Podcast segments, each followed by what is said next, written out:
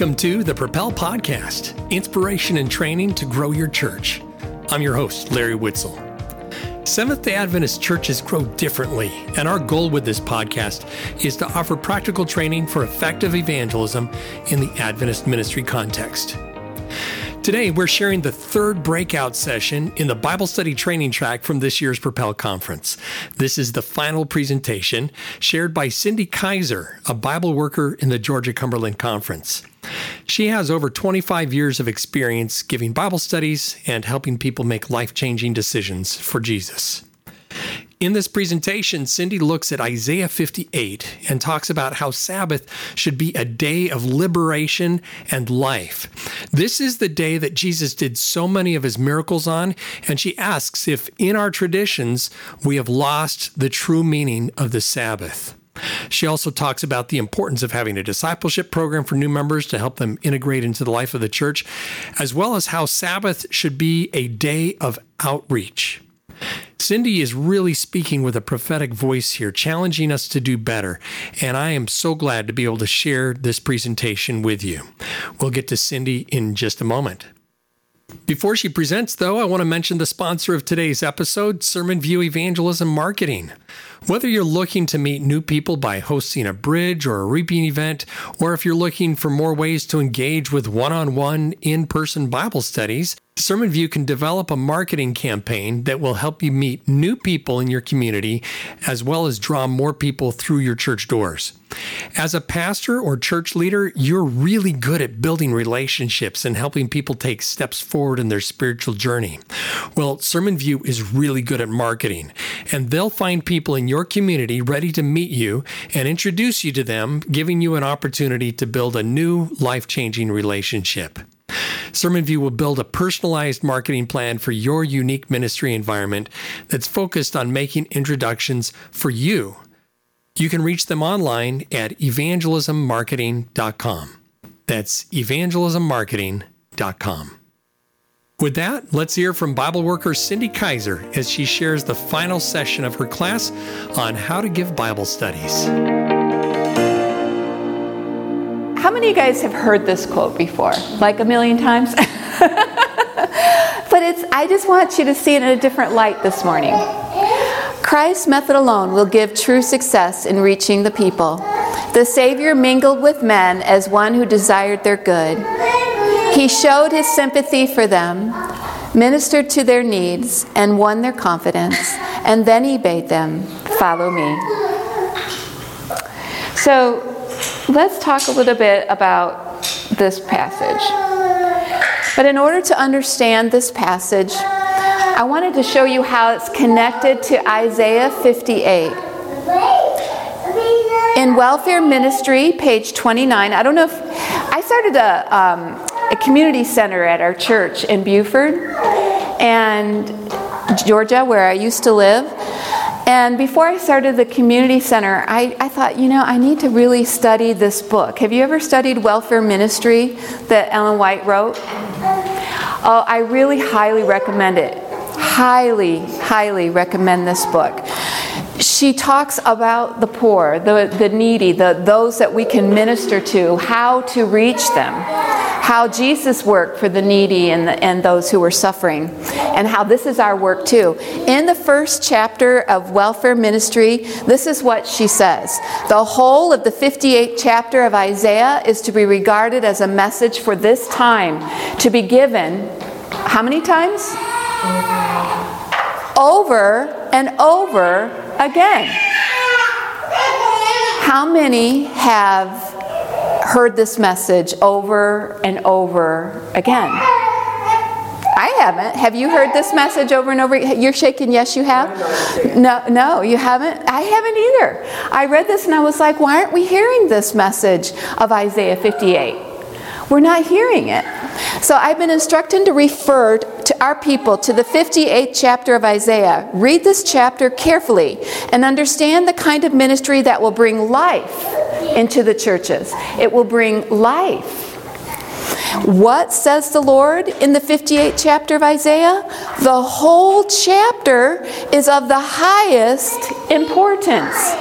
The whole chapter is to be given over and over again to the church.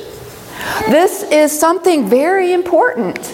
Very important. God has given us this, this work that we are to do, and it's based in Isaiah 58.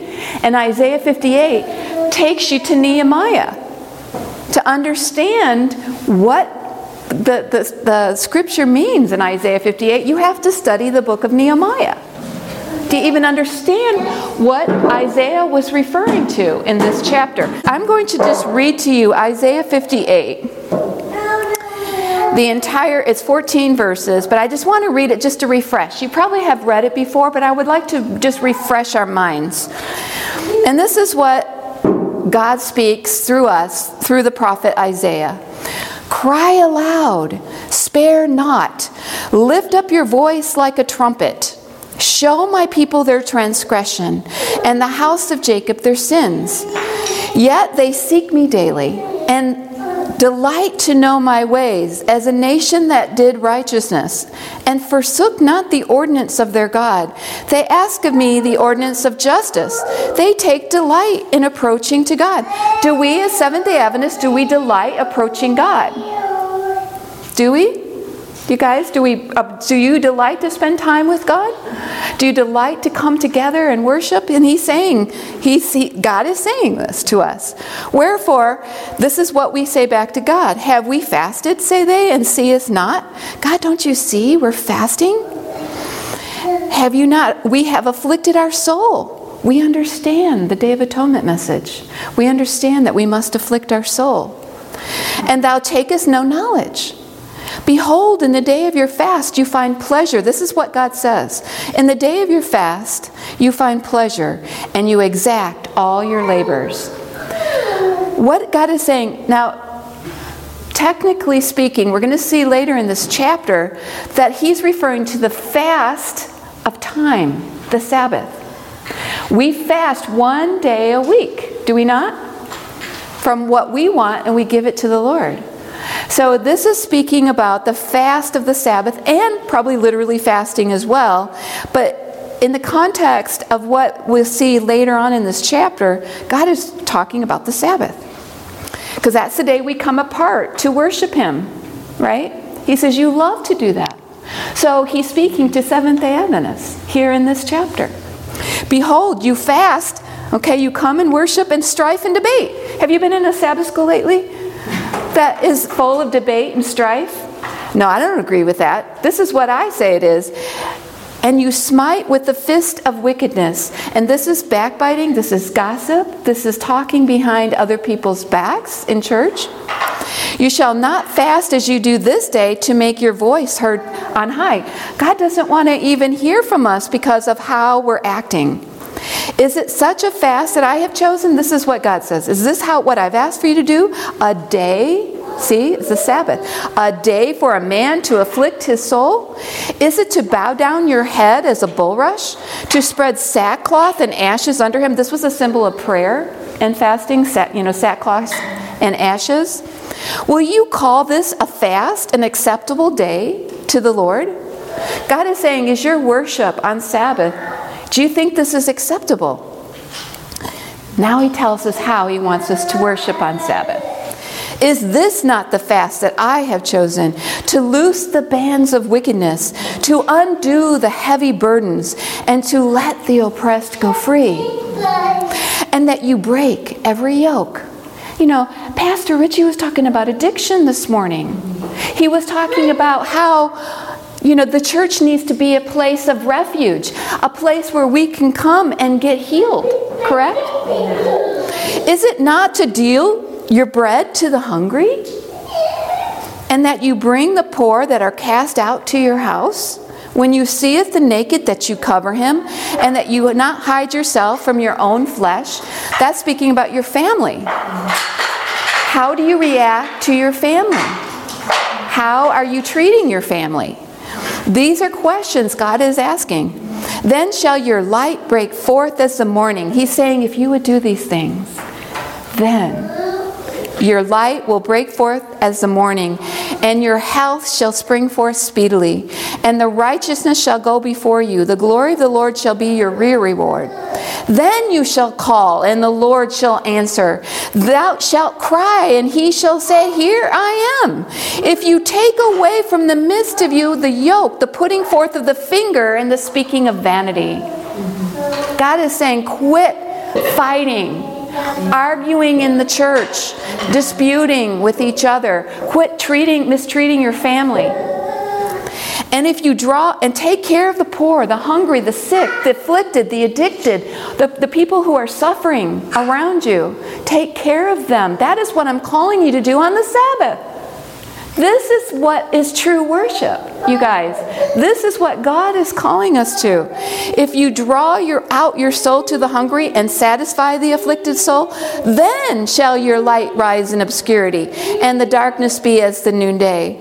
And the Lord shall guide thee continually, and satisfy your soul in drought and make fat your bones, and you shall be like a water garden and like a spring of water whose waters fail not. Welcome, come on in. And they shall be of thee. Build the old waste places. This is what, what, what is Isaiah talking about here, you guys? What is the what do we need to build? What was in his day he was referring to? To build what? What waste places? In his day, the wall. Yes, the wall of Jerusalem. You shall raise up the foundations of many generations, and you shall be called the repairers of the breach, the restorer of past to dwell in. If you turn away your foot from the Sabbath, from doing your pleasures on my holy day, and call the Sabbath a delight, the holy of the Lord honorable, and shall honor him. See, he, earlier in the chapter, he's telling us how to do that. He's telling us on Sabbath we should have ministries to the poor, ministries who are people are hurting in our community, ministries to help their health, ministries to just multiple. We should be doing this on Sabbath. This is the day of healing. This is the day of restoration. This is the day that God has chosen for us to be His people, to do this, this ministry. This is the worship, he says, that I have called for. Then shall you delight yourself in the Lord, and I will cause you to ride upon the high places of the earth, and feed with you with the heritage of Jacob your father, for the mouth of the Lord has spoken it. So, guys, this message this morning so correlates with what I want to share with you this morning about Isaiah 58. God is calling us to Sabbath reform. He is calling us to come together to worship Him in the spirit of a place of refuge for the hungry, the sick, the, the hurting, the lonely, as we heard this morning. Correct? This is what God is calling us to do. Let's read, I've just read the whole chapter of Isaiah.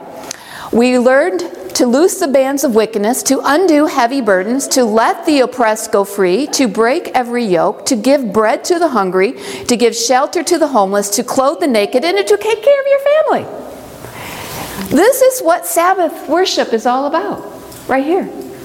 To loose bands of wickedness, to undo heavy burdens, to let the oppressed go free, to break every yoke. This, practically speaking, could be depression recovery classes, stop smoking classes, sponsor an AA class at your church, cooking classes, reversing diabetes classes, dinner with the doc, helping them find a job, helping them with a job around their home, helping them in any way possible. In other words, desiring their good. Remember the first quote we read in Ministry of Healing is Christ's method alone.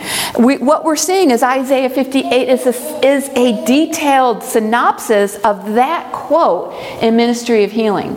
This is what God is telling us to do is to desire their good. And so this is how we do this. And it's on Sabbath, you guys, not any other day of the week. Isn't this the day that we don't work? Yeah. Isn't this the day that we all have time? Isn't this the day that we are what did Je- when did Jesus do all his healings? What day did he generally pick? Why? Why did he pick Sabbath?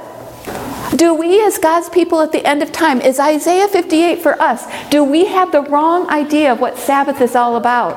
God says, I am so tired of you coming together and worshiping me in and, and you're not getting it. You're not really understanding what Sabbath is for. Sabbath is a day of healing. Sabbath is a day of blessing others. It is not about edifying yourself.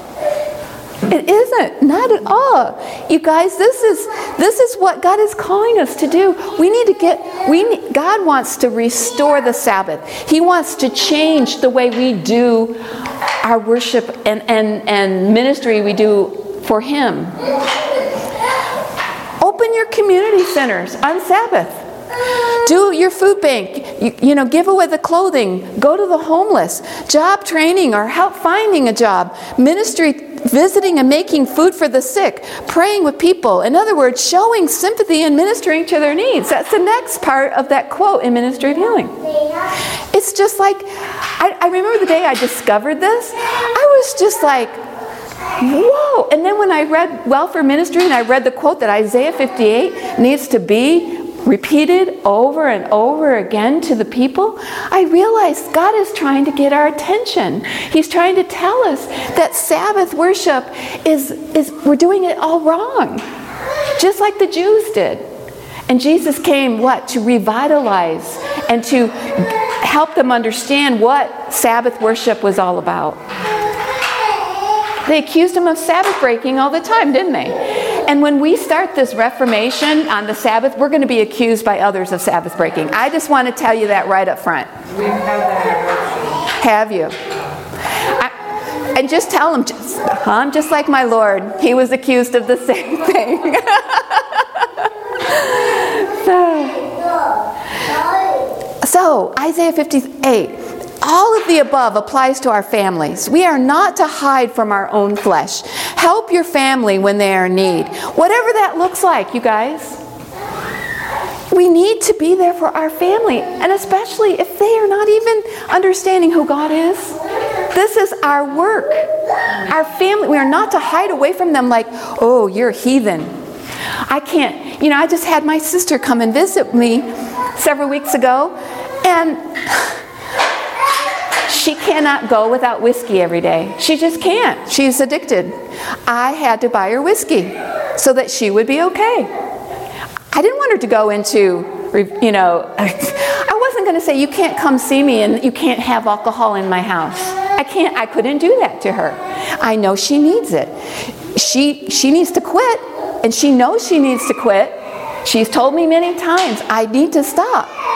But she's addicted. I got to love her and I got to welcome her into my home, and I have whiskey at my house for her. People may think that that is wrong. They may think that I have promoted this for her. Did I promote that? Did I? No. I loved her. I didn't hide myself from my own flesh. She's my sister. She's sick and she needs my love. And she needs my help. And we discuss, we've gone through a book about quitting drinking together. I used to have a drinking problem. I know what it's like. And I wanted to help her. And I, I wasn't going to make her go cold turkey without alcohol while she's at my house. I knew she couldn't do that. When we see that uh, whatever God is calling us to do, it is to reach the people in our communities on Sabbath. Yes. He has called us to do this and to our families as well. So, whatever it looks like, you guys, God is calling us to minister to our families, whatever that looks like. And sometimes it may, you know, it's like what, uh, who was it was sharing Sunday night that they came over with yeah, a six pack of beer, put it in the fridge. Yeah. Instead of, that's not allowed in my house. We can't be this way, you guys. This is not what God has called us to do. Do we condone sin? No. But do we judge and criticize and, and make people feel like we don't want them? That's that Jesus never did that. Right. What I realized when one day was when I was analyzing Christ and his work on the earth is that flocks of people were attracted to him and went everywhere he went. Mm-hmm. Everywhere he went, flocks of people were with him. And they loved him. And they couldn't wait to hear what he had to say. And they knew that he loved them. And if you don't have people that are drawn to, if you're not, if you're a prickly person and people don't like being around you, Yeah. then you don't have the Spirit of Christ. And we must pray about that because it's not something we can conjure up. We got to pray for it. We have to ask God to, to change us. We have to ask God to give us the Spirit of Christ. We can't judge each other, so we shouldn't be like, you know, rejecting them because we see them in this way. We need to help them, love them. Because sometimes a person is per, a prickly pear because of things that, have, they're a product of maybe their family, um, their uprising, up, upbringing, and they don't they don't even realize. But you're right. Bring it with love. You know, I love that. Your smile is broken today. I love that. That. that is, yeah, that definitely was good. That was beautiful. So we want to have um, friendship uh, evangelism. It comes along in Isaiah 58. Doing all of this to who we help will naturally win their hearts and will win their confidence. And this is part of the quote. When you see this all caps down here in the bottom, I am quoting out of that Ministry of Healing quote of the Christ method alone. And so, what we're seeing in Isaiah 58 is that when we do all of these things, we are actually doing friendship evangelism and we will win their confidence. And then, and only then, can we bid them to follow Jesus. Only then. We get the cart before the horse so often. Invite them to do Bible studies, eventual baptism, continued education and discipleship, helping them find their gifts to work for Jesus there should be one or a few people just when there's new people coming into your church and they're baptized they should you should have a discipleship program in your church to help them in their growth. So often they're baptized and forgotten and just dropped. I have a friend that i met online during the pandemic. I had moved away from the church that i was uh, during the pandemic. I moved an hour away from where i went to church and i was studying with her and she had lived in, in the, the the city I used to live in, she started going to church, and everyone was like, Whoa, Giovanna, we love you. We love you. Oh, you're so wonderful. And then she got baptized, and nobody, even the pastor, had nothing to do with her afterwards. She says, Cyndi, I just think they just wanted a baptism. And then I'm nothing. I don't, I don't even count anymore. Mm. I said, Giovanna, I am just so sorry. I'm just so, so sorry. And I didn't go there anymore. And so she has, she keeps going. Praise the Lord. She just keeps going. And, uh, and she's, I said, you need to get involved. Just get involved. She got involved with the community center. She got involved with uh, the new uh, believers Sabbath school class. She's so she just she had to get out of her own comfort zone. But there's a lot of people that can't do that. But she's a she's a sanguine, so she's not afraid. But there's people that are introverts that would not do that. They'd leave. They would leave. And that's what we're seeing happening. So we have to have a discipleship program. After someone is baptized, and they need to be part of a small group, and they need to be in a group study, continuing to learn. In Isaiah 58, 12 to 14, those from among you shall build the old waste places. You shall raise up the foundations of many generations, as you shall be called the repairer of the breach, the restorer of streets to dwell in. So when we read this passage, what does it mean to repair the breach? We need reform in our families. We need healing. Is the, the image of God was the original plan that we were for, we were created in the image of God, and now we fall, and we are no longer in the image of God. So it's a restoration program that God has put into place, and Sabbath plays a huge part of that restoration.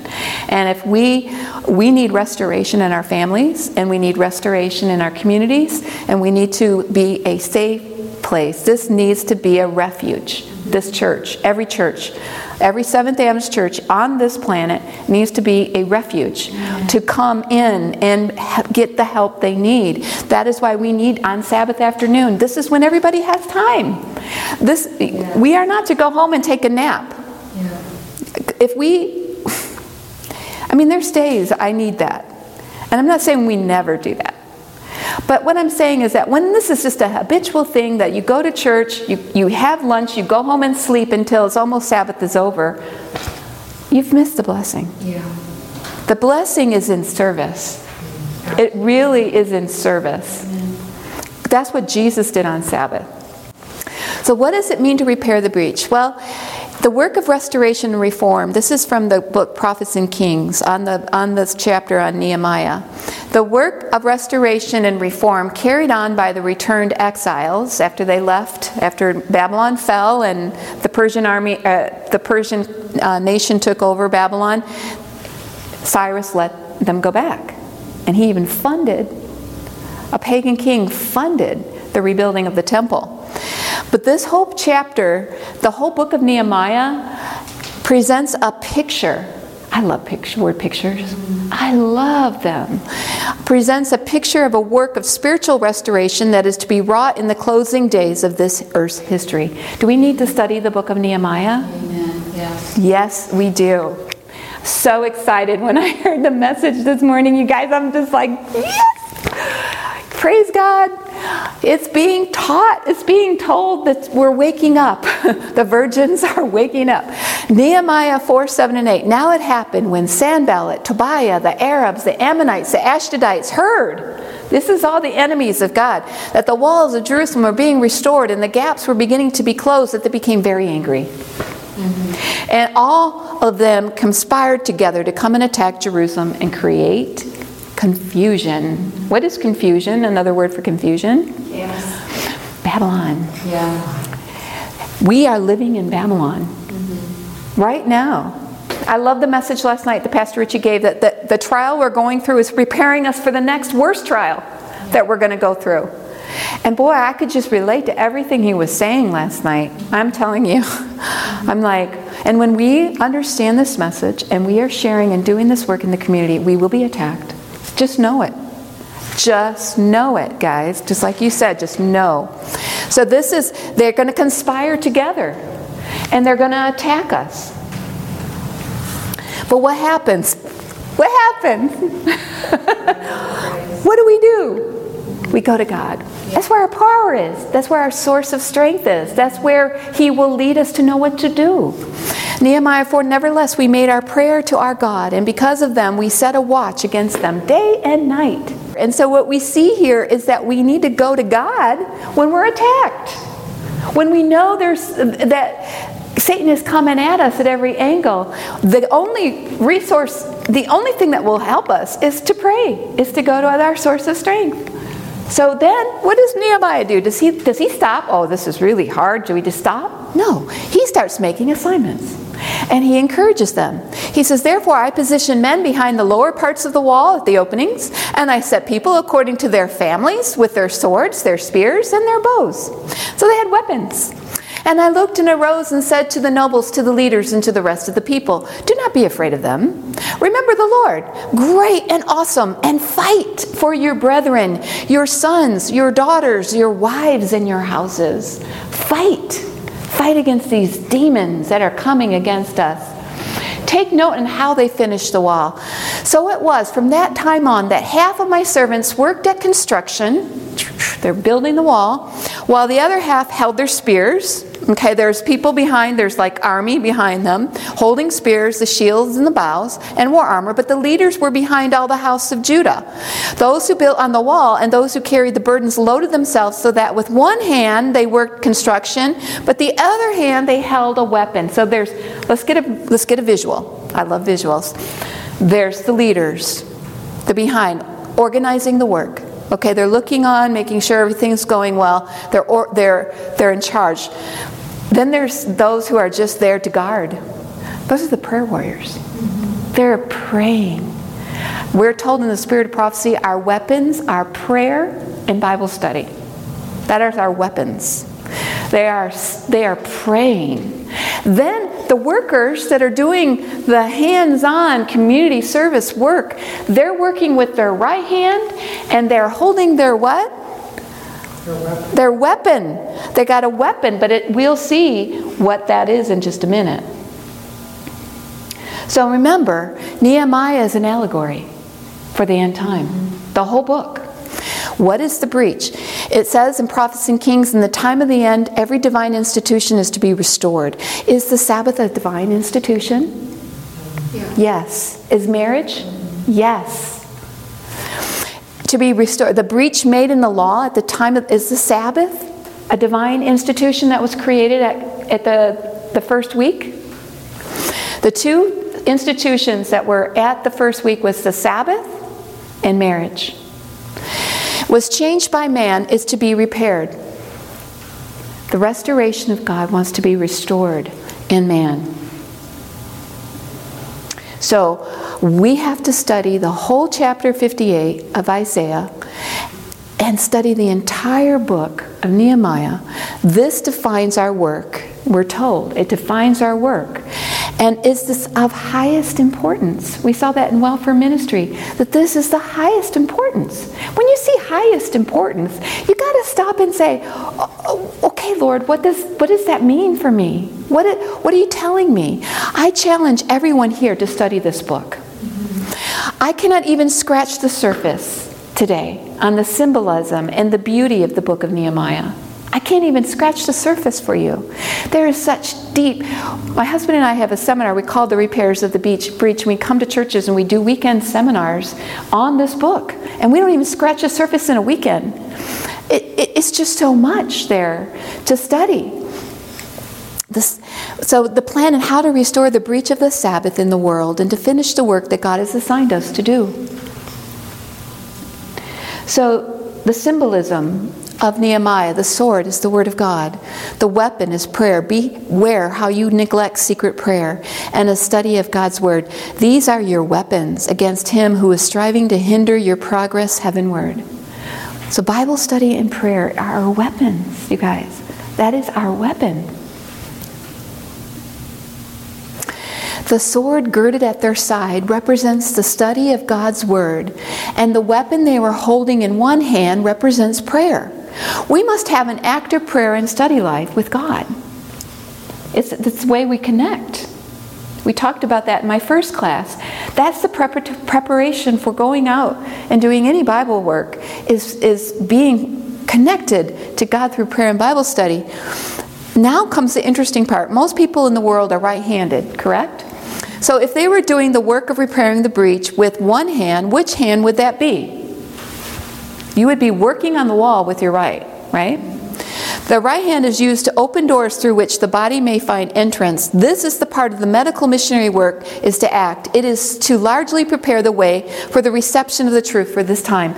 Medical missionary work is the right hand of the gospel. We've known this for a long time, but you ever seen the symbolism in Nehemiah? They used the right hand to complete the wall. The medical missionary work. Now we get confused about the right hand, and we're gonna we're gonna look at that. What does that mean? Medical missionary work is the right hand of the gospel. It is necessary to the advancement of the cause of God.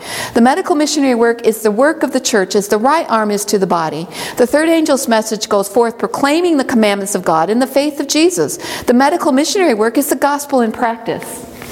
All the lines of work are to be harmoniously blended in giving the invitation, Come, for all things are now ready. This is the parable that Christ said about the wedding supper of the Lamb. He is ready. He's waiting for us, you guys. This is such an important message. The right hand, my brethren, the Lord calls for unity, for oneness. We are to be one in the faith. I want to tell you that when the gospel ministers and the medical missionary workers are united, there is placed in our churches, are not united, excuse me. There is placed on our churches the worst evil that can be placed there. When we are not uniting the medical missionary work and the gospel together, she says it's the worst evil. Amen. I thought Satan was the worst evil. I, you know, I, I, these like shocking verbs that she uses. The highest importance, the worst evil, tells us it's supposed to jar our, our minds to study, to understand. What is God saying here? What is God telling us is when we separate this. We have our we have our health organizations and we have the gospel organizations, and they don't connect. They don't come together. They aren't working together. The worst evil. Wow. because we will not finish the work unless we heed the direction of God. Christ's method alone. We must, we must, we must, we must understand this. So, this is Christ's method alone. You guys, alone. That means this is how He did the work, and this is how we're going to finish the work. We cannot devise a different way. Yeah. We can't. This is the only way. Christ says, I am the way, the truth, and the light. My way, my way is going to win others to, to my restoration process, and the Sabbath is part of that. My way will win the community. My way. First, what did Jesus do? Did he, he preach the gospel? Or what did he do first? Healed. He healed. Then he preached. Then he said, Follow me. That is why this is Christ's method alone. We've, we've heard this to ad nauseum, this, this scripture out of, or this quote out of Ministry of Healing. We've heard it so many times that I, I was like, yeah, I could say it, you know, in my sleep. But we don't, we're, we're, we're we are not really listening. It gives us true success it will, to reach people. The message today was about people, right? Even within the church. The Savior mingled with men as who desired their good. You inviting your neighbors over, you were desiring their good. He showed him sympathy for them. He ministered to their needs, and then he won their confidence. This is the only way that you can ask them to follow Jesus. We can't put the cart before the horse. We can't ask them to follow Jesus. They can't surrender to someone they don't know, and they can't surrender to someone they don't know that loves them. You cannot. I did a whole study on surrender, and I came apart realizing that I cannot surrender to God if I don't know Him. We need to have a desire for this. We, we need to go to God. If we don't feel like we want to do this, we got to come to God and say, God, give me that spirit of Christ because it's not something we can conjure up within our fallen nature. We are, at our core, selfish. At our very core, we are self-centered, and so we must, we must go to God get this this desire. But there's another quote, and I don't have it in this um, this teaching here today, but there's a quote, and just go into the spirit of prophecy and put benevolent. It's, she says this, and I'm not quoting it verbatim, but she says, if you don't feel benevolent, if you don't feel it, don't go on your feeling. Go be benevolent. And then you will find out that you love being benevolent. So it's kind of like the same idea in marriage counseling. When you don't love your partner anymore, you've separated, but you start doing good deeds to your partner. After a while, the love follows. And this is what she's teaching us in that quote is that when we go and be benevolent to our neighbors when we don't feel it, we will then realize the blessing of being benevolent, of being caring, loving, giving. And we're going to like, oh, this is giving me happiness. This is transforming me. So, this is why it's important that we go and do it, even if we don't feel it, we need to go. And then the feelings come later. So, maybe at first you may be a little prickly pear. but when you go and you do it more, you're going to get more and more of the Spirit of Christ, more and more of His love, more and more of the desire to do it. But He gives us, God gives us the, the outline in Isaiah 58 and in the book of Nehemiah. He's giving us the outline how to finish the work. How long have we been here, you guys, the Seventh day Adventists? Our church has existed since 19, or 1860s. I mean, after the disappointment, it took a while to organize. Why hasn't Jesus come? Many people ask that. There's a lot of reasons to that, we don't have time. That's another whole sermon. But but really, it's because he's long suffering. He's not willing that any should perish and that all should come to repentance. And that's speaking about us. He's speaking about us. We need to come to repentance. We need to realize we repent means you're going this way and you're just tracking along thinking you're good. And then you go, God shows you something and you go, this isn't the way. Repent is to do this. Go back. Oh, this is the way. And so this is how God is calling us. We've been doing Sabbath wrong. We have been doing ministry wrong. We have, God is saying, repent from that. Let me change it. Let me show you how. And we're so dull minded, we're sheep, right? He calls us sheep because sheep are stupid. And so they're loving. They're very loving. Sheep are very loving. Goats are very rebellious, but sheep are very loving and they they want to follow the master. They do. That's why God calls us sheep. And, and we're a little dull. We need, we need help to understand, and that's why we have the spirit of prophecy. It's so that we can understand. I wouldn't have got this without the spirit of prophecy. I would have never understood this by just reading it myself. I, God knows, He knows how we are. He gives us help. He will lead us. So he wants us to marry the right and the left. If we want to quickly finish the work, we need to marry these two aspects of the work together. I praise God that this is happening here. Yeah. The, night, the, light, the right arm and the left arm need to work in co- cooperation. We need to work as Christ worked. We need to use His methods. So, share how to take health evangelism to Bible studies. Okay, I do a lot of cooking classes. And all my Bible studies come from my cooking classes. And people go, like, how do you do that? It's very simple. It's not rocket science at all. You first got to develop friendships with them. So this you don't do this opening night of your cooking class. You're reaching out to the community. God gave me thoughts to put it on Nextdoor when it first came out. Now Nextdoor is turning into Facebook, but uh, I put it out in Nextdoor. I'm doing vegan cooking classes in my home to my neighbors that are within 25 miles around me. I, anyone interested in vegan cooking, come to my house. I had 20 people show up. Started doing cooking classes in my home. It was so fun. This is pre pandemic. I had so much fun. And everyone loved it. Everyone would come and they'd bring five dollars for a plate of food. And we just sit down and I, we would just do this together. And i always had a little health talk before i did the cooking demonstration. And i just built friendships and love and, and just showed them i cared about them. And we talk about health alternatives. And you know we just had all this really fun time. And then and this is god. I didn't pro pre plan this. You know, sometimes how you just start doing something and you know that God has led you and you just don't even realize where He's leading you to. And the next, about a year later, God inspired me one day in my devotional time to, that night was the cooking class. I was praying about it. And He says, Tonight, share your testimony. And invite people to study the health message out of the Bible. And that's all I did. I just shared my my talk about how God, you know, I, kept having miscarriages, and I was, you know, at that time eating a lot of meat, a lot of dairy, wasn't healthy, sugar, and I I I, I had a miscarriage, and it just tore my world apart. And then I got pregnant again, and I lost that one, and I realized I need to do something better for my body. Something's wrong. And so I started, I told them my story, my, my, my health um, quest.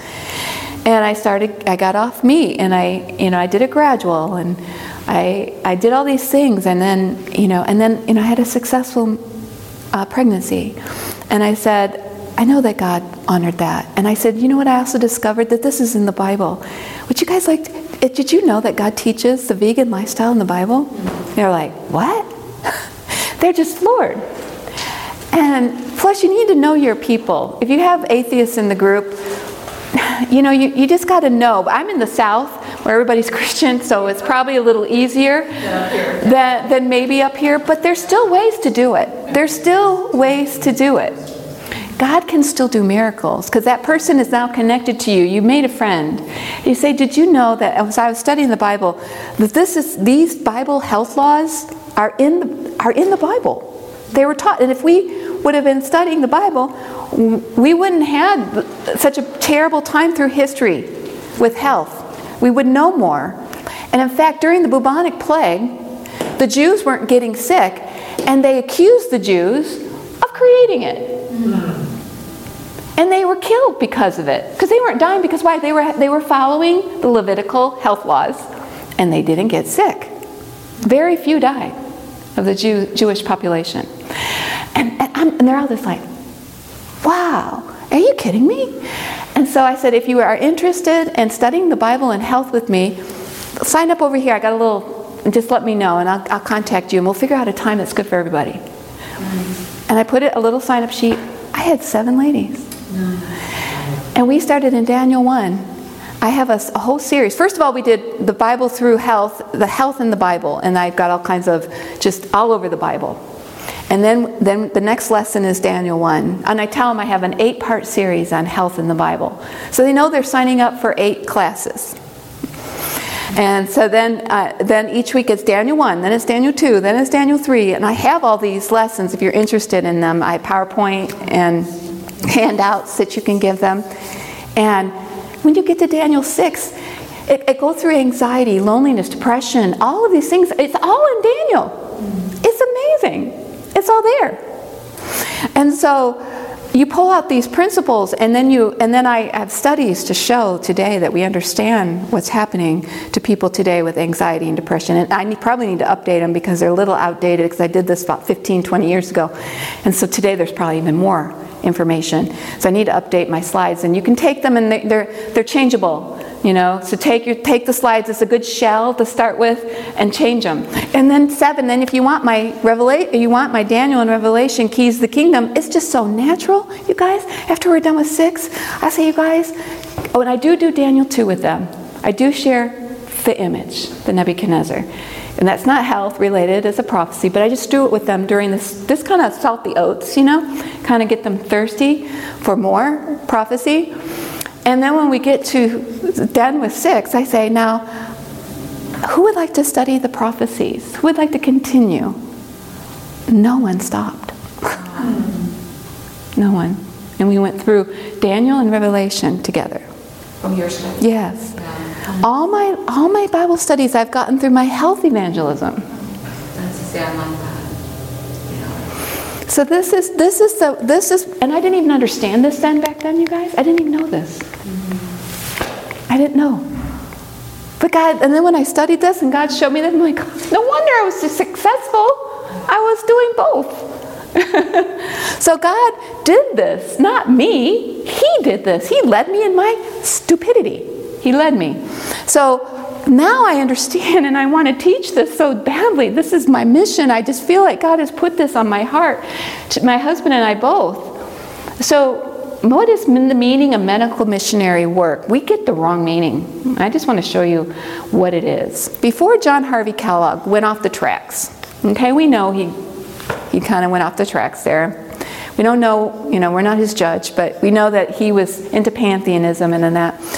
He was doing a fascinating work in Chicago.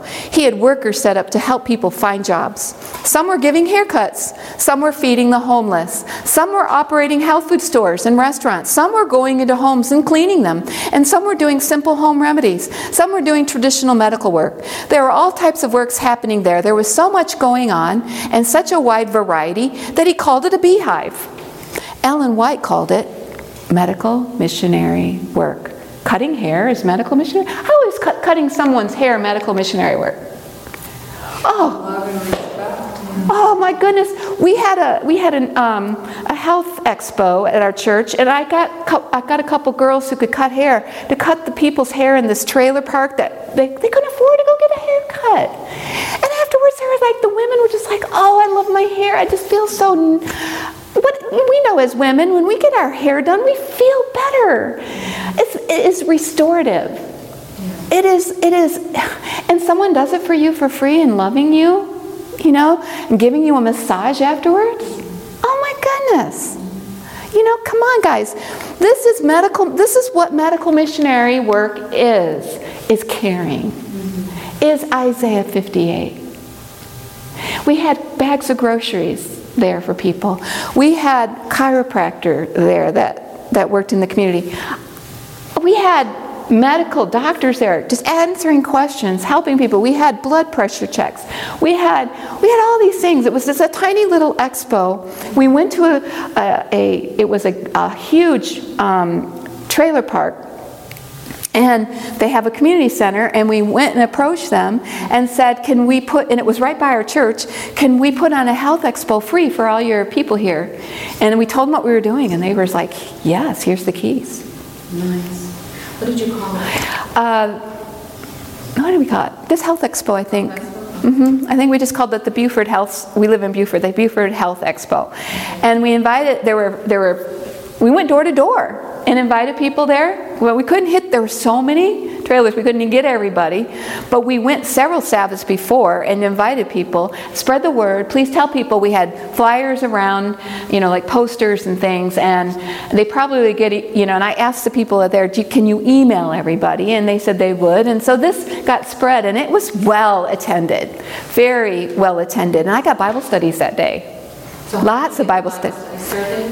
Um, I had the, the surveys at the end. Are you interested in studying the Bible? And I went to like five different homes, and I ended up studying with three ladies, um, and they they all accepted the message. Now that's a long another long story, but um, when you when you reach the community this way, it just opens their heart and it wins their confidence. And this is medical missionary work. Everyone was so, it just was so well received. We, they just felt the love. Yeah, And so they weren't afraid of giving their information to us. that's a perfect example. Mm-hmm. We just had all kinds of things there massage, haircuts, you know, just there was just so many things. Uh, we even had clothes for women and men that wanted more professional looking clothes to get a job. We had all kinds of things. You just have to do something like that for the community and invite them, and they just feel the love that you care. And, and no one's preaching the gospel or anything like that. It's just a survey. They answer, how did you receive, you know, were you, did you, you just asking them some questions and what are your, your needs? How can we help you and serve? And then we would do what was called local mission trips and we went to, back to that community and we went around and we saw people that had dilapidated yards or dilapidated porches that entered into their, and, and we would go and repair we had one family that their roof was leaking, and we, we completely did their roof. We had roofers in our, in our church. We, we painted.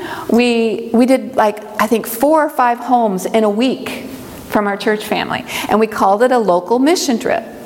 And so you don't have to go across the world to go on a mission trip with your youth. Oh, it was so much fun. It was a blast. And the people that we did this for couldn't believe it. They just couldn't believe. So we have to be like Jesus. And this is Jesus tells us that he will separate the sheep from the goats at the end of time. So what determines whether we are saved sheep or lost goats? The saved sheep are identified by the works that they allow Jesus to do them for others, on whether they are doing medical missionary work. On their other hand, if a person cares more about gratifying their own desires and caring for their needs of, than caring for the needs of others, they will fall into the category of the lost goats. See, sheep and goats are clean animals. They are sanctuary animals. They are Christians. And Jesus separates them at the end during the investigative judgment. What did you do for my person that was sick and hurting? And over here, you didn't care. It's, and it is about Sabbath observance, but it's the correct Sabbath observance. How, how, even among us, we don't keep the Sabbath correctly. We aren't doing service on Sabbath. We used to have a program at Buford called SOS, Sa- Sa- Service on Sabbath. Nice. And we also made up these cards about the Sabbath, that the Sabbath was made for a blessing, and we, we, we, we put a scripture, and how can we bless you? And we go around the community and give out grocery cards with the card on Sabbath. There's just so many ways to do this, you guys. This is when I was working with Pastor Matt, and I just loved working with this pastor. He has such a heart for this, and he just jumped on the bandwagon when Steve and I did this the this uh, repairs of the breach seminar at our, our local church, and he just jumped on. He just had more more ideas than we did, and he, he's the one that devised the, the local mission trip and the SOS and, and the cards and, and, and the gift cards. And, and, and Ivor Myers speaks about this too. If, I don't know if you ever listened to him on, on YouTube, but Ivor Myers talks about the reform of the Sabbath as well. And he says, everywhere on, on Sabbath, we should be ready. We should have a gift card with us. We should have. Um, food if we just want to give out food. We should have something in our car on sabbath to be a blessing to someone. And so that god can give you divine appointment. If you don't have it god can't give you a divine appointment. You know? So be ready. God who do you have for me today that i can bless? I'll be ready. Just be ready to do it. So we want to be sheep you know, I just referred to it earlier. We want to be sheep. Even though sheep are dumb, we want to be sheep. We don't want to be goats. We don't want to care about ourselves. We want to care about others. That is what God is calling us to. Matthew 25 and Isaiah 58. Why, when did Jesus do most of his medical missionary work but on the Sabbath? And we can too. This is the day that we are all available. We are not working. We are free to be the hands and feet of Jesus. We are to making Sabbath a day of mercy. If we do this, what is the promise? We're told in Isaiah 58 13, if you turn away your foot from the Sabbath, from doing your pleasure, because what we do, going home and taking a nap is our pleasure. Getting together with our friends and going on a hike is our pleasure. Yeah. Doing what we want to do on Sabbath is our pleasure on his holy day. And call the Sabbath a delight, the holy day of the Lord honorable, and shall honor him, not doing your own ways, nor finding your own pleasure, nor speaking your own words. Go and be the hands and the feet of Jesus on Sabbath. Now, I got to tell you a story about Lane. Um, you've heard me refer to Lane before. Lane is my Catholic friend that, that embraces the Sabbath, but she can't believe that the, the papacy is the Antichrist, so she won't, she won't come to church and she won't have, but she keeps Sabbath at home. And we're very good friends, and Lane had a problem. She was caring for her elderly mother, and she couldn't keep up with her yard work, and the neighbors were complaining, and she received a letter from the city saying if she didn't clean up her yard work by such and such a date, there'd be, she'd have a $1,000 fine. Well, Lane doesn't have that kind of money, nor does she, if she did, she'd hire somebody to come and, and, and do the work for her. And so I, I go to the pastor, and she gets this letter, and she's got like two weeks notice. I go to the pastor with this letter and I tell the pastor, look what's going on. And, and, and Lane is going to have this fine she can't pay. And um, he said, and the, her neighbors are unhappy with her. And I'd be unhappy too because I didn't like that in my own neighborhood. Just letting their house go, you know, it doesn't look nice. And so um, I said, what can we do? Can we go and help her? he's like, Cyndi, this Sunday the kids have this, and we need the kids. We can't do this without the kids, and we got this going on, and this going. The, we don't have we don't have a Sunday available. I said, what about Sabbath? Oh, Cyndi, that would I don't know how that would fly here. Going to do yard work on Sabbath? I don't know. I said, Pastor Andrew. This was after Pastor Matt left. I said, Pastor Andrew. Do you remember? He wasn't there with what we were doing. So remember, we used to have a ministry on Sabbath. We did all these things. And I believe there are people here in this church that understand and would not think of this as breaking the Sabbath. We don't have any other day.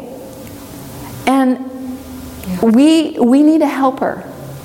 And we need and, and we're not gratifying ourselves. We're not doing our own work. We're not doing our yard work on Sabbath. We're helping someone in the community. After we did this, you know what she said to me? 45 people showed up. We cleaned, she had a huge yard because she has like seven acres. And so we didn't do a whole seven acres, some of it's natural, but we just cleaned it all up for her and we, it looked so nice when we were done. The kids were helping and they were having fun and, and she didn't feel judged at all, like, you know, what, how could you let it get to this point? This is so horrible or anything. Nobody acted like that. Everybody was in so having so much fun. And the kids were riding the other kids in the wheelbarrow and they were going around and they were picking up leaves and they were jumping. And everyone was just having a wonderful wonderful day. As we were cleaning her yard up, afterwards she came up to me and she says, Cyndi, she was in tears. She says, You don't understand something, but you healed me today. I didn't think anybody cared about me. I didn't think my, there was any community out there that cared. Every, all my neighbors hate me. I'm isolated in this house caring for my mother, and I didn't feel like anybody cared. And you guys show up and do this for me? She's like, You healed me today. Mm-hmm. You gave me faith back in humanity. I didn't really think I could trust anyone or that anyone cared. Did you hear the word healed? Mm-hmm. I didn't. She didn't know any of this. Gosh, we, we did not break the Sabbath. We did not.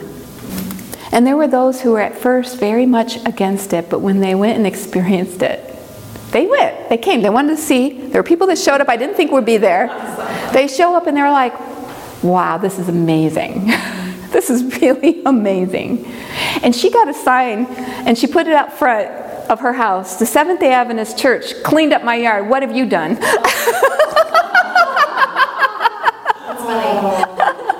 what have you done for your community or something like that? I love Lane. so, God has promised us when we do this, then your light shall break forth. like the morning, your healing shall bring forth speedily. I was healed too. We were all healed in the process. She was healed. And your righteousness shall go before you. The glory of the Lord shall be your rear guard. Then you shall call, and the Lord will answer. You shall cry, and he will say, Here I am. If you take away the yoke from the midst, the pointing of the finger and speaking wickedness, if you extend your soul to the hungry and satisfy the afflicted soul, Lane was afflicted. Then your light shall dawn in the darkness, and your darkness shall be as the noonday. God heals us as we heal others. Yeah. It's a blessing. You can't outdo God. You just can't outgive God. Isaiah 60, 1 to 3, one of my favorite pa- passages in the Bible. Arise, shine, for your light has come. This is, the, this is the church triumphant. This is the church when they get it. This is the church when they're doing what they're supposed to be doing in their community and they're keeping the Sabbath away. This is what God says Arise, church, shine for me. For your light has come, and the glory of the Lord has risen upon you. For behold, the darkness shall cover the earth, and deep darkness the people. Is that the way it is today? Is there darkness in this world? And deep darkness over the people. But the Lord will arise over you, and his glory will be seen upon you. The Gentiles shall come to your light, and kings to the brightness of your rising. And we can be part of that. It's a movement at the end of time of doing this in the world. And it's Revelation 18:1 speaks about it. After these things I saw another angel coming down from heaven having great authority. The earth was what? Illuminated with this glory. There was illumination that day at Lane's house. Mm-hmm. There was light. Yeah. The Spirit of God was there. Yeah. It was the Sabbath. It was beautiful. Yeah. No other day is His presence in it other than the Sabbath. It says the day is holy because God's presence is in the day, and then no other day has that. There is no other day of the week that has that, that presence of God like the Sabbath. So when we do this, there is actual light, there is actually holiness, and there's actual love, and there's actual illumination yeah. that happens. Yeah. I believe this is the fulfillment of all of this. What does it mean when the earth? Okay, we, we've discussed this. It's God's character, it's Jesus' character mm-hmm. seen in us when we're doing this work. We are the sheep, we are the ones that go in His name. And how's the character of, Je- of Jesus displayed? Such power to the three angels' message. The character Jesus reflected in his church, militant. This is the arise and shine of Isaiah 60. Mm-hmm. The militant is going out and doing the works of service for Jesus on the Sabbath. And how's the character of Jesus reflected? By the works of mercy that Jesus assigned them in Isaiah 58, mixing medical missionary work with repairing the breach of the Sabbath. Because when we see, when, when we, we, that, you know, the breach in the wall is the Sabbath. The Ten Commandments was a symbol, the wall around Jerusalem was a symbol of the Ten Commandments, and the breach in the wall is the Sabbath. And we bring, we bring it around to protect people. The Sabbath is, if we don't know how to keep the Sabbath correctly, we can't repair the breach. We can't. And so, this medical missionary work is part of repairing the breach in our communities, and then they understand, oh, now I get you, Adventists. Now I know why the Sabbath is so beautiful and so important. This is not, the way we're doing it, they're just like, you're just doing church on Saturday, we do church on Sunday. We do this, it's like, enter into the beauty of the Sabbath with us do this in the community with us. Invite them in the afternoon if you're doing a service, and they may, and it will just happen. It will just happen. Invite your friends to go with you in, in your, your Saturday afternoons, because they're available too on Saturday. Yeah. When a person who has expressed love for another person's needs, so much love, that they are sacrificing their own needs and desires, when that person proclaims the three angels' messages, the soul being ministered to is going to listen because their heart has been opened to hear the message. It has been softened and prepared for the impact of the message by the love of Christ demonstrated in the works of Christ's messengers. It can't, this is the last day Nehemiah's. We are the last day Nehemiah's. When I was praying over this, pleading with God to help me understand better what, what this message was in Nehemiah in Isaiah 58, God told me that this needs to happen in every church and that there is a Nehemiah in every church. He has one. Mm-hmm. Are you a Nehemiah? You know, how quickly did Nehemiah finish the wall? Previously, the wall sat there broken down for 13 years. How long has our work not been done? We talked about for a long time. Okay, so here we're seeing the analogy of the, the, the wall was, it took forever. Nehemiah comes in, and how long did it take? 52 days. You guys, if this, me- do you see why I'm passionate about this message? If we can reform the Sabbath, if we can get a vision of this, and we can start being the, doing this in the Sabbath uh, in our communities, we can finish the wall. We can go home. I want to go home. I'm tired of this world. Are you guys tired of this world? I'm so tired of this world.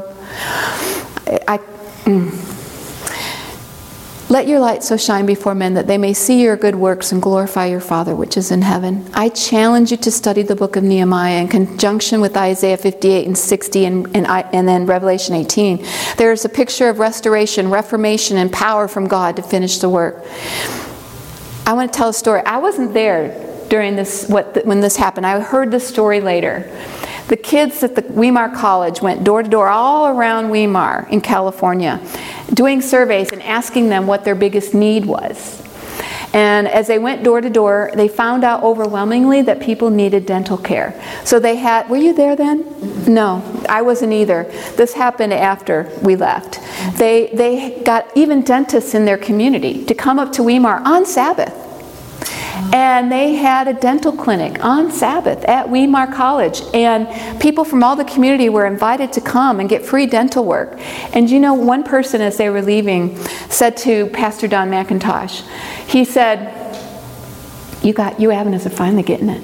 Oh, You're, you Adventists are finally getting it. Mm-hmm. You're finally figuring out how to keep the Sabbath. Oh wow. That's what someone who was in the community said out of the mouth Those rocks. of the rocks are crying out. 18, I didn't have that in there, but 18 is when the fourth angel comes down with great power and the whole entire earth is illuminated with the glory of Christ. Yeah. This is to me connected all together. Mm-hmm. They're all connected. This is so important, yeah. you guys. It is just so important that we understand how Jesus did evangelism and we are to, to do it the way He told us to. So let's summarize what we've learned today. To loose the bands of wickedness, to undo heavy burdens, to let the oppressed go free and break every yoke is to do these things on Sabbath, to have these seminars, to have these outreach things for the, the, your community, finding out what the need is and, and fulfilling that need. This is desiring their good what we, we don't understand about the Sabbath, you guys, and this is something God has shown me, and it's a conviction of my heart, and I don't want to impl- imply that you have to believe the way I believe about it, but God is saying, don't do your work. He didn't say don't do any work. Don't do your work. Don't do what you need. Don't, don't better yourself. Work for others on the Sabbath. That's what Jesus did. He worked for others on the Sabbath. He didn't go take a nap. He was serving all Sabbath day. So, work, there's a difference. He, ta- he commands us to work six days of the week. That's to better our own selves, our homes, our families, our employment, our food, what we need. He gives he commands us to work 6 days, but he tells us to stop on the 7th. We are to come worship him and and but we have the afternoon hours to serve the community. And I just really believe when we, we get this vision and get this understanding about what the Sabbath is for, we will revolutionize our communities, we will revolutionize the church, and we'll be healed, and the people we reach to will be healed, and the Sabbath, the breach in the wall will be will be completed. Yeah. And remember how fast he did it. If we could get this message out there, people could really just take this message and pray about it. See how the Lord leads you. Mm-hmm. I'm not saying take my word for it, believe everything I'm saying, but I believe the scriptures are backing me up on this. And I really believe this to be the way that Jesus worked. And I really believe this is what he's calling his people to do Sabbath reform. Because all of Isaiah 58 is he's talking about, I'm, I'm really tired of the way you worship me. Mm-hmm. This is not worship. This is not what I've called you to do. And then he, he just outlines what he's calling us to do. And Sabbath is a tithe of our time, mm-hmm. it is a fast of our weekly work. We stop. It is a fast. He says, This is the fast I'm calling you to, mm-hmm. to release the, those who are in bondage, to feed the, the poor, to take care of the sick. This is what God is calling. This is desiring their good to give bread to the hungry. Get your food banks open on Sabbath. Many people thought we shouldn't do that. We're just feeding people. Yeah. We're just come get food. Wow. This, that's so true. It's showing sympathy and ministering to their need. But see, you know, I couldn't get the Adventists to come up, to show up on Sabbath afternoon, not because they thought it was work, but because they had other plans with their friends on I Sabbath. think our youth would do it. Uh huh. Get them. Get, if we inspire our youth, because they we, we're told the youth will finish the work. So when we inspire our youth, they have the energy, they have the desire to do good in the world. One thing I can say about our youth today in this culture, they are real. And they see hypocrisy. And they know what really matters in this life. And they are worried about our environment. They're worried about what we've, what, how we have destroyed this planet. They're worried about the sick and the poor and those who are less advantaged than them. They are. They are concerned. And we can use the youth to help us do this work. We could be those leaders, and then we have prayer warriors, and then we have the youth Amen. building the wall. So they're young, they're strong, they're healthy, they have energy. Let's let's inspire them. There's so much we can do with the youth on Sabbath. They're bored to death. They don't want to go home and take a nap. I remember when Steve and I would do that, and my daughter would be just like, "Mom, I don't want to sleep today. Mom, oh, this is so boring. Can't do anything today because you guys want to sleep." I mean, I remember that because she didn't have a need to sleep. She wanted to be out there. I wish I'd done more like this with her. I didn't know then. We did do service projects, but not enough. And we certainly didn't do them on Sabbath. So, for behold, I create a new heavens and a new earth, and the former shall not be remembered or come to mind. But be glad and rejoice forever in what I create. For behold, I create Jerusalem as a rejoicing, and her people a joy. I will rejoice in Jerusalem and joy my people. The voice of weeping shall no longer be heard in her, nor the voice of crying in the new Jerusalem. We will bring people here, and we are going to celebrate. They shall build houses and inhabit them. They shall plant vineyards and eat their fruit. There's no one that's not going to be homeless. There's no one that's going to be hungry in the New Jerusalem. So we preparing them to go here. This is where we're preparing them to go. They shall not build in another habit. They shall not plant in another eat. For as the days of a tree, so shall the days of my people. And my elect shall long enjoy the work of their hands, and they shall not labor in vain, nor bring forth children for trouble. For, there's so much trouble in the world today.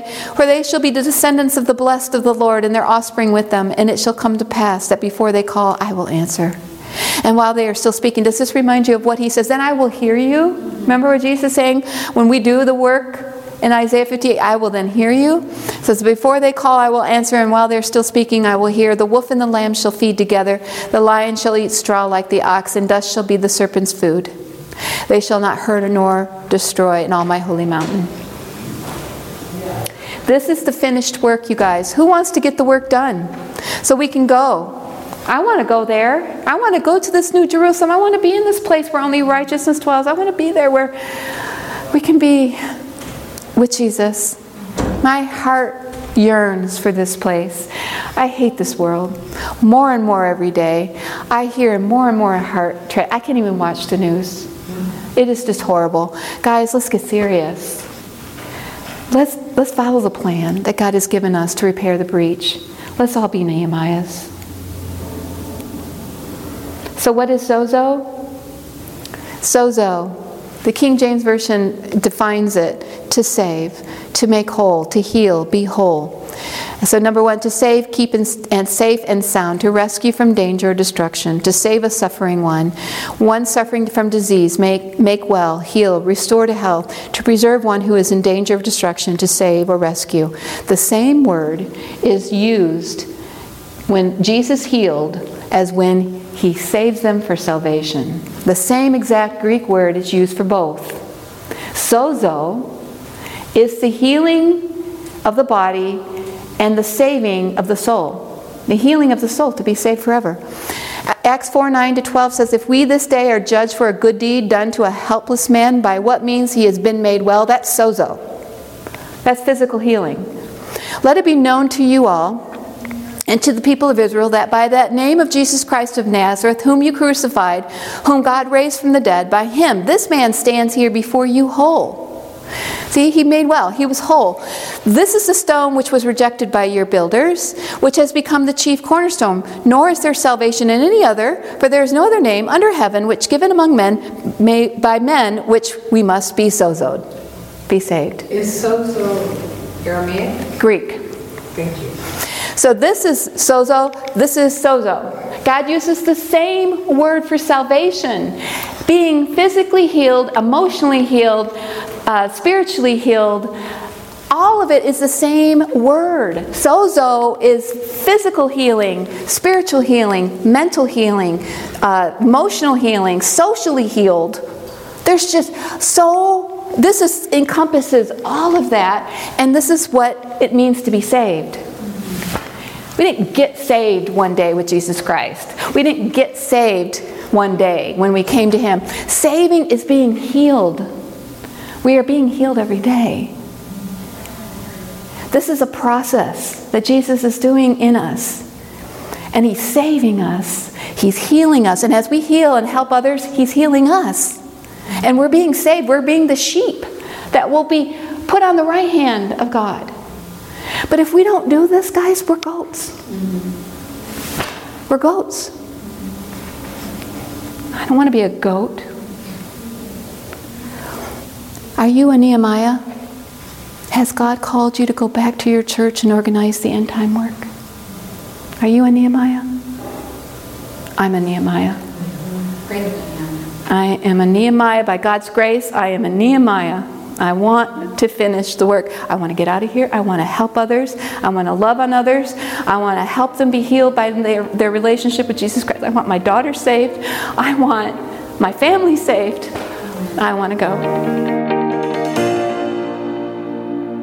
As we wrap up this episode, I want to again point out the power of reflection.